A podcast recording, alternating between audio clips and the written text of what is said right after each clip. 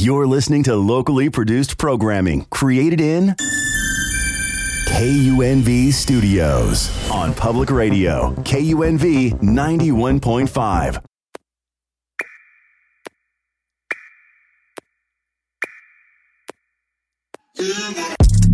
Run for them life. When I step into the jungle, say they wanna group up. They better move up, never gonna win a Royal Rumble. But when I come through, you know what I love to. I send shots for your team and leader. I make a witness Welcome to another episode of The Chemical Collective. The Chemical Collective offers you your weekly dose of drug facts while dispelling fiction. Today, we're talking about the alcoholic beverage whiskey and some of its effects on the brain and society. I am Dr. Dustin Hines. I am April Contreras. And I'm Kendra McGaughan. Whiskey is a staple of most bars and restaurants. Compared to other drugs we've talked about on the show, our audience might want to know and might be even more familiar with it, but where does it come from and how did humans first, first start consuming it? Uh, yeah, there are actually a few theories from multiple regions about where and how whiskey was first created. Um, one theory suggests that whiskey was first made in ancient Mesopotamia, which is a historical region in Western Asia, which um, it was pre- pretty much used as uh, for medicinal purposes. Another theory suggests that whiskey was first produced in Ireland, where it was known as um, Ushkabe- Ushkabeha. I probably said that completely wrong. I'm Irish, so I can say Ishkabaha. Thank you, um, which actually means water of life in Gaelic. And then in Scotland, whiskey was uh, first made in the 15th century and was known as Ushka Beha, um, which is similar to the Irish term that uh, Dr. Hines just mentioned earlier. Uh, but Scottish whiskey was originally made from malted barley and aged in oak barrels, um, giving it its distinct flavor. But over time, whiskey um, production spread to other parts of the world, including the US, where it became a popular drink during the colonial period. Um, American whiskey is typically made from things like corn, rye, or wheat and is aged in charred oak barrels.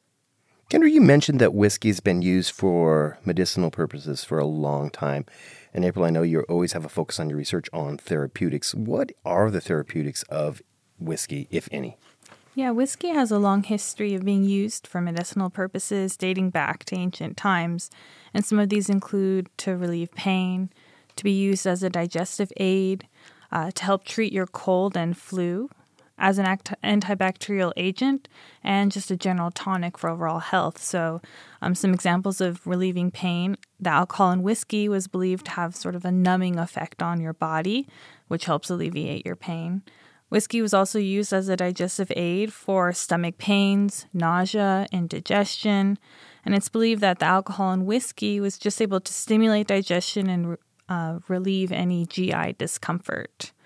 As for cold and flus, um, people usually pair whiskey with um, honey and lemon, lemon and Hot toddy. hot toddies. And when you warm that up, it kind of helps ease your sore throat. And it also helps you relieve congestion and induce some sleep. As an act- antibacterial agent, people have used whiskey to help prevent infections. They put it in the wound to kill harmful bacteria and disinfect. And as a general tonic, people sometimes use it to just boost overall health and well being. Um, it's believed that it helps stimulate the body to provide a temporary boost of energy. And while many of these uses of whiskey as a medicine have been largely discredited by modern science, uh, whiskey is still sometimes used as a home remedy for various ailments. Yeah, I find it funny in my lifetime, even the, the take on alcohol in general has gone from none to some to a little in moderation is good. And lately, it's really gone back to any amount of alcohol at all is not good for you. So that's that's fascinating. So we're talking about whiskey today. Is whiskey a homogenous thing, Kendra, or are there many different types of whiskey? There are many different styles and variations of whiskey. Yeah, um, each is has its own essentially like unique flavor. Um, it has a different production process as well as its cultural significance. Um, for instance, there's um, Scotch whiskey, uh, Irish whiskey, bourbon, rye, um, Japanese whiskey, as well as um, Canadian whiskey.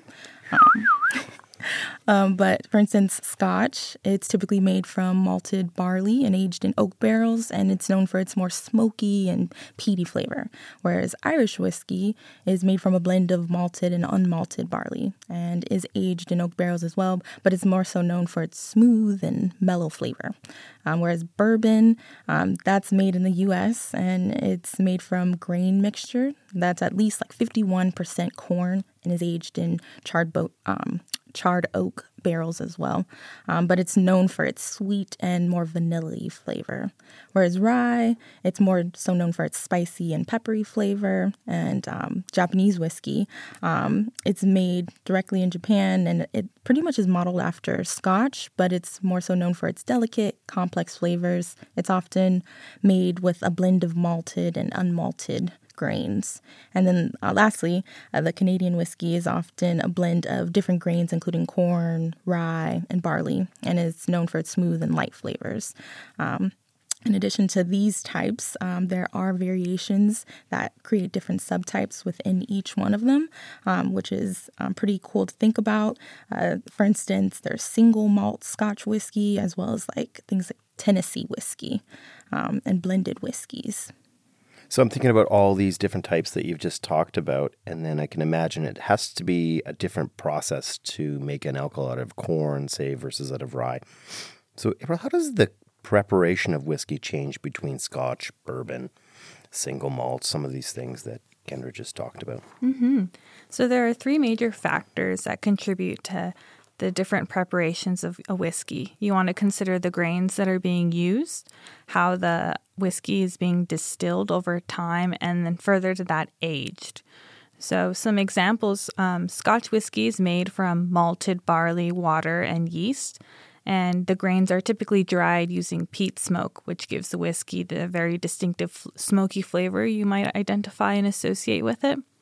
The malted barley is then mashed and fermented, and the resulting liquid is distilled twice in a contraption called a copper pot still. And the whiskey is then aged for at least three years in oak barrels. So the barrel is going to be really important on the type of whiskey you're making. And um, even though three years is a minimum, people usually age it for a lot longer than that. Then we've got bourbon. So, bourbon is made from a mash bill, and a bill is just the list of grains that are being used. Um, a bourbon bill consists of at least 51% corn, and the remaining grains can be made of either rye, wheat, or barley. And then the grains are mashed, fermented, and then um, the the liquid's going to be distilled in again either a pot still or sometimes they use a column version. And by law, bourbon is supposed to be aged in new but charred oak barrels for at least two years, um, although most people like to age their bourbon for four or more. And then we've got our blended whiskey, which is a combination of two or more different types of whiskey. So this will be a blend of either a malt, and um, a malt is pretty much the product of a single distillery, um, and a grain whiskey. So the malt whiskey is going to be made using the same process as Scotch, while the grain whiskey is going to be made from a mash bill similar to that for bourbon. And so the two types of whiskey are blended together, aged in oak barrels, um, and the period of time is something that you can mess with and adjust to get your desired flavor profile. And so, while the preparation of scotch, bourbon, and blended whiskey all have similar processes, such as mashing, fermenting, and aging, the specific grains used and the details of how it's distilled and the aging process are what differ and can give you your profile of interest. So I know we're talking about these columns and these stills, and I know that's relatively a modern invention, the 1500s.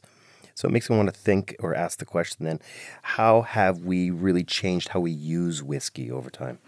Yeah, interesting enough, whiskey has a varied and um, long history uh, that started off with uh, medicinal use. It was used to um, help a variety of ailments, um, from toothaches all the way to smallpox. And then it moved into more of a social drink by the 17th to 18th century, and it became this popular drink that um, was custom to have at taverns and pubs and was often used as a form of currency. It was also used as a gift, and people would offer up a bottle of whiskey at parties and social events. And then it, we moved into the Industrial Revolution, and whiskey production became more efficient, and the drink became more widely available. This ultimately led to an increase in its popularity and became a staple um, drink in many parts of the world. And then later on, um, the U.S. introduced the prohibition in the 1920s, uh, which made the production, sale, and consumption of alcohol in general illegal. So, this led to the decline in the use of whiskey and other alcoholic beverages. And then we saw post prohibition um, when the prohibition was repealed in the 1930s, the popularity of whiskey increased again and it became a symbol of like rebellion and independence, if you will. And it was associated with the roaring 20s and, you know, the jazz age. And then that led us to, you know, today where whiskey is still a popular drink. Uh, there's many different types and brands available.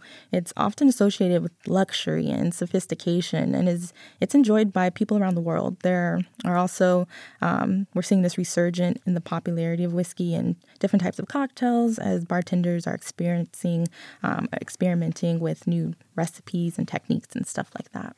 Yeah, I was looking online before this, and some of the single malt Japanese whiskeys are thousands of dollars. So you can see how there'd be an elitism in that. It's also very interesting to me that with all these chemicals we talk about in the show, there always seems to be an era of prohibition or where we can't use that compound or drug, and that's when it flourishes. Things just take off. So it doesn't seem to be a an answer to stopping things. Are there any traditional customs or ceremonies associated with just whiskey in particular? Yeah, there are several traditional customs and ceremonies associated with whiskey, particularly in Scotland and Ireland, um, where the drink has a long history and cultural significance. Some examples are the quaich ceremony, it's a Scottish custom in which a silver or wooden cup called a quaich is filled with whiskey and passed around each member. Um, it's a form of gathering to symbolize friendship and hospitality. Then there's Burns Night. It's an annual Scottish celebration held on January 25th to commemorate the life and work of the Scottish poet Robert Burns. It usually involves a ceremonial supper, during which participants drink whiskey and recite Burns' poetry. I, and I've been to a couple of these, and I have to say, whiskey's probably involved because you have to eat this thing called haggis, which is like oh. sheep's guts and oatmeal. So you need something to put that down. I think. um, and we've got whiskey tastings, which occur in both Scotland, and Ireland, but are pretty popular in the United States also, um, where people gather to taste different types of whiskey, sample, and discuss the whiskey's unique characteristics and flavors. Uh, it's pretty customary to hold wakes um, following the passing of a loved one, and during wakes, friends and families gather to share stories and memories, um, and whiskey is often served as a way to honor this person. And then St. Patrick's Day, which is actually um, not very common, um, but um, there is some anecdotal evidence that people um, probably partake in it at during that time. Yeah, I think it's basically it's called Amateur Day in America. It's something that really only exists here. How does whiskey work uh, on our favorite organ, the brain? And, and what, if you can deduce it to that, what receptors are involved? Whiskey, like other alcoholic beverages, works in the brain by interacting with various neurotransmitters and receptors. Um, the primary psychoactive ingredient in whiskey is ethanol, which can have a range of effects on the brain depending on you know the dose or frequency of consumption.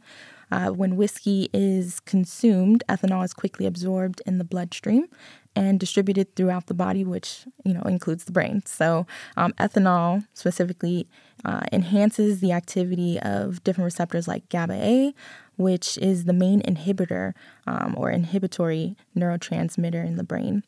This leads to an overall decrease in brain activity, producing that sedative effect that has been reported um, while drinking things like whiskey. Um, it also has an effect on blocking NMDA receptors, which are important for things like learning and memory. This can lead to impaired cognitive function and memory recall after consuming whiskey.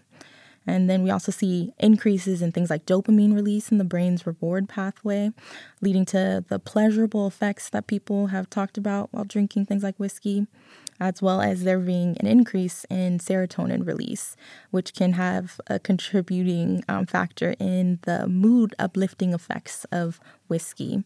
In addition to these receptors, um, in, the interaction of whiskey can also affect brain levels of other neurotransmitters, things like acetylcholine, glutamate, as well as endocannabinoids.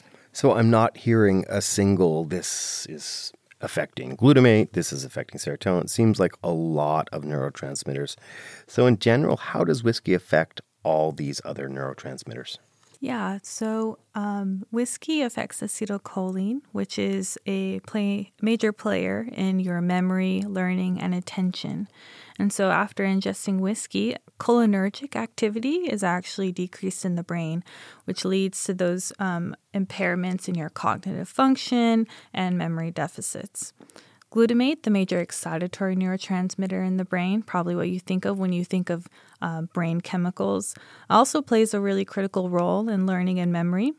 And um, alcohol inhibits the release of glutamate, also le- leading to a decrease in cognitive function and impairments of memory.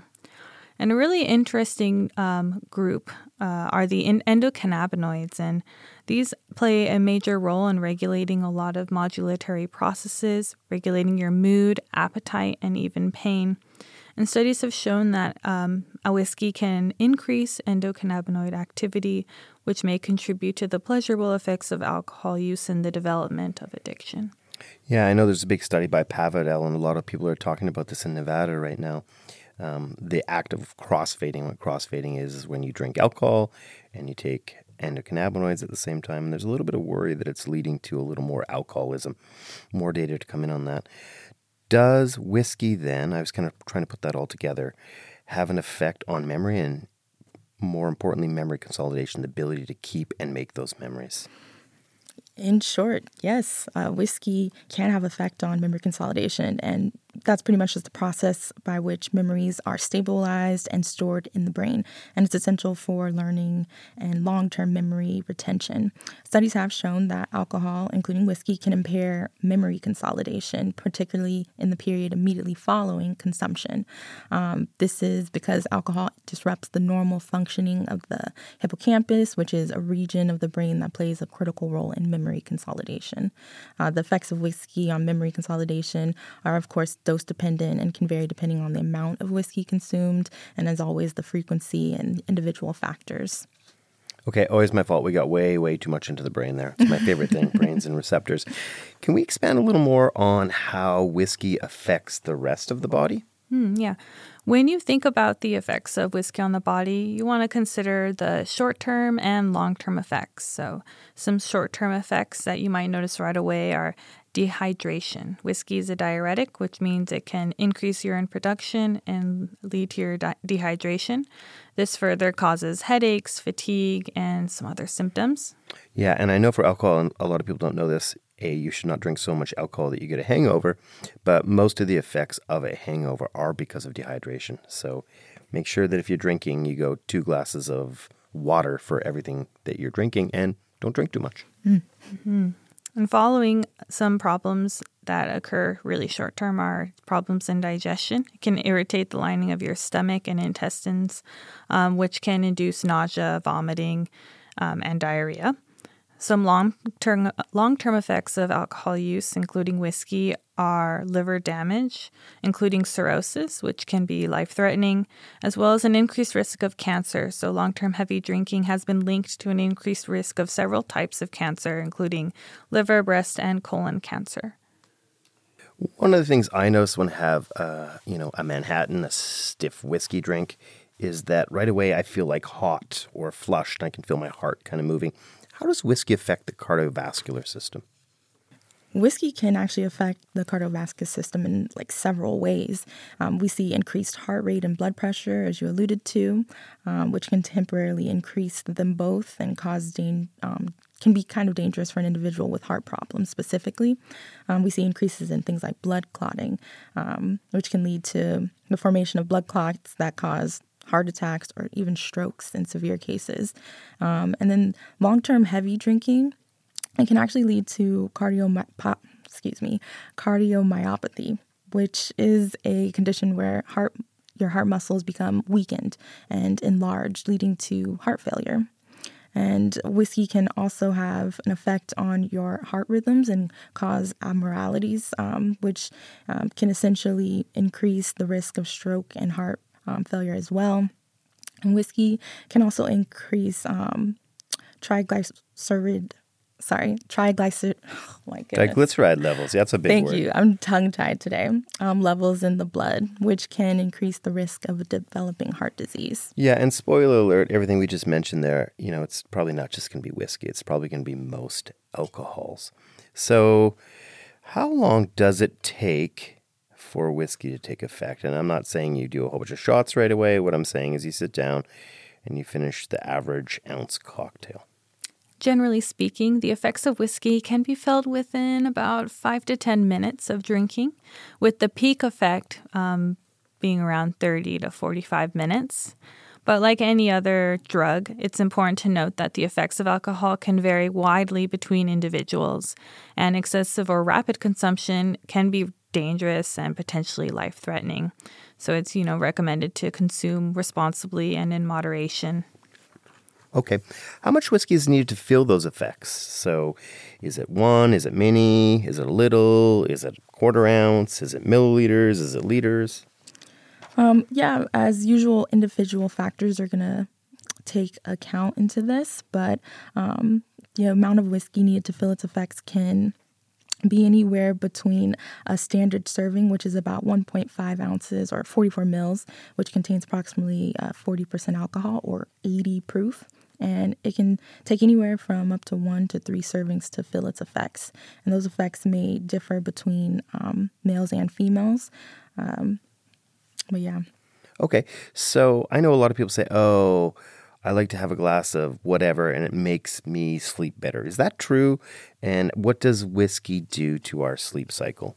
Oh, this is a great question. So, whiskey and other alcohol beverages actually interfere with your sleep in several ways. And so, there's a difference between sedation and sleep. Um, while alcohol can make you feel a bit drowsy and maybe help you fall asleep faster, it actually disrupts the quality of your sleep and cause sleep disturbances later in the night.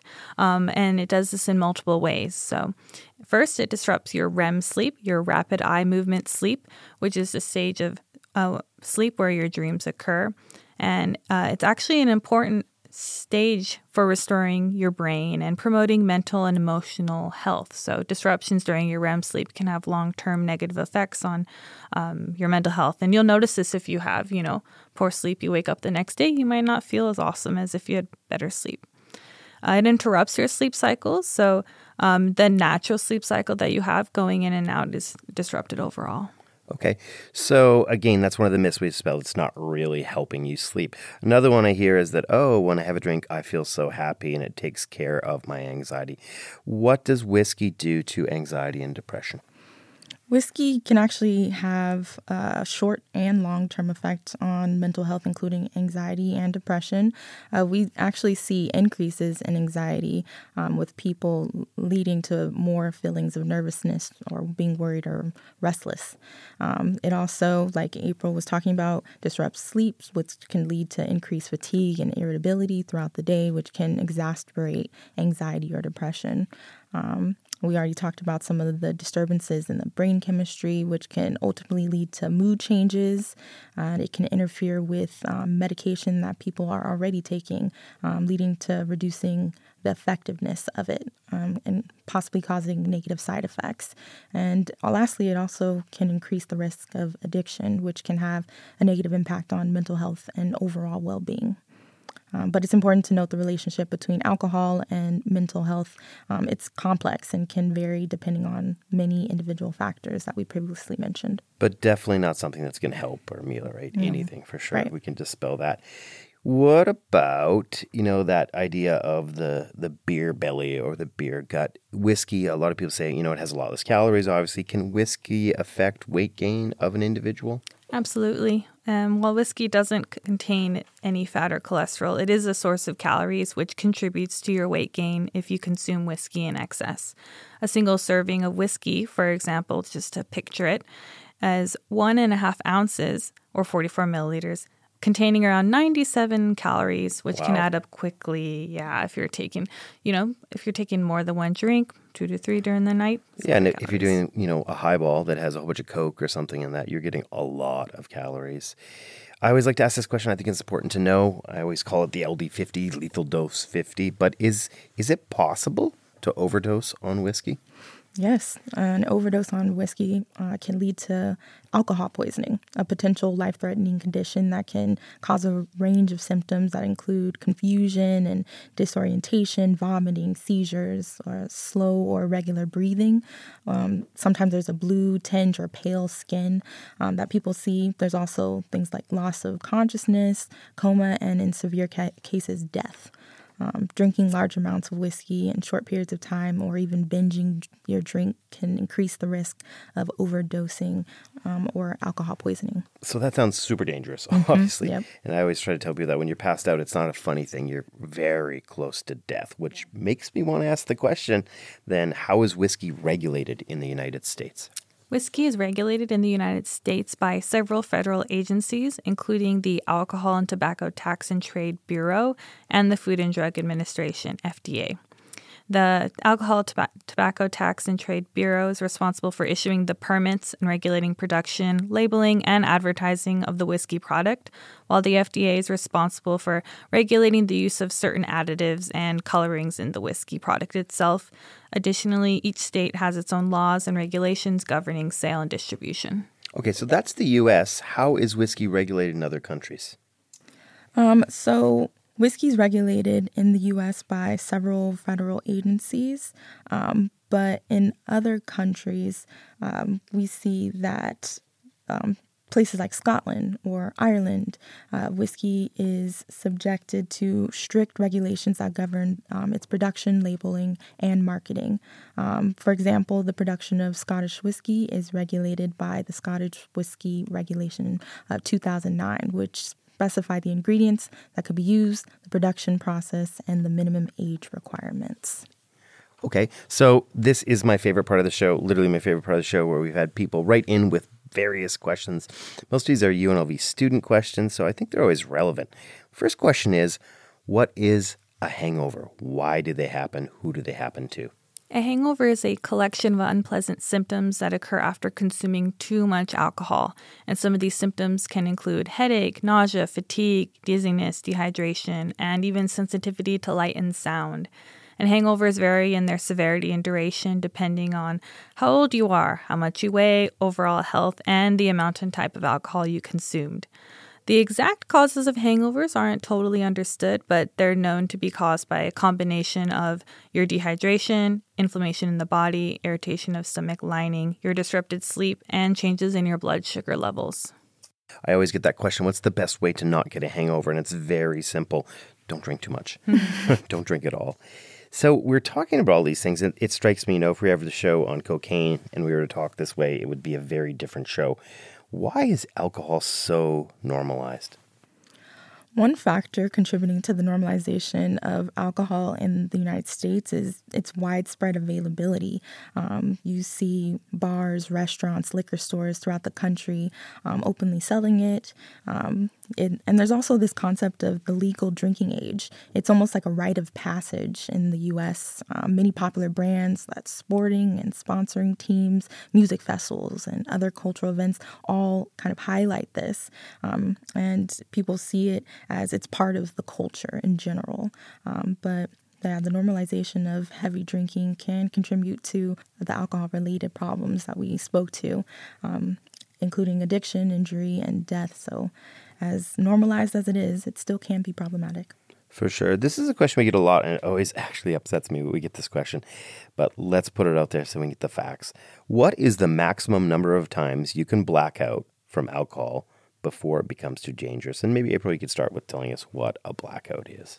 Yeah, so a blackout um, from drinking too much is actually alcohol poisoning. So um, you're probably going about taking all these drinks, and then there's periods where you don't even remember anything, and you're probably, you know, losing arousal and in a period of sedation. And we like to say that blacking out one time is one time too many, um, and it can be life threatening. Yeah, what I notice is that as soon as somebody's unconscious with alcohol, they're one step away from coma and death. Like the breathing is changed. It's super, super dangerous. So if you are blacking out at all, there's huge, huge problems with your alcohol use. So it looks like we've reached our time for today.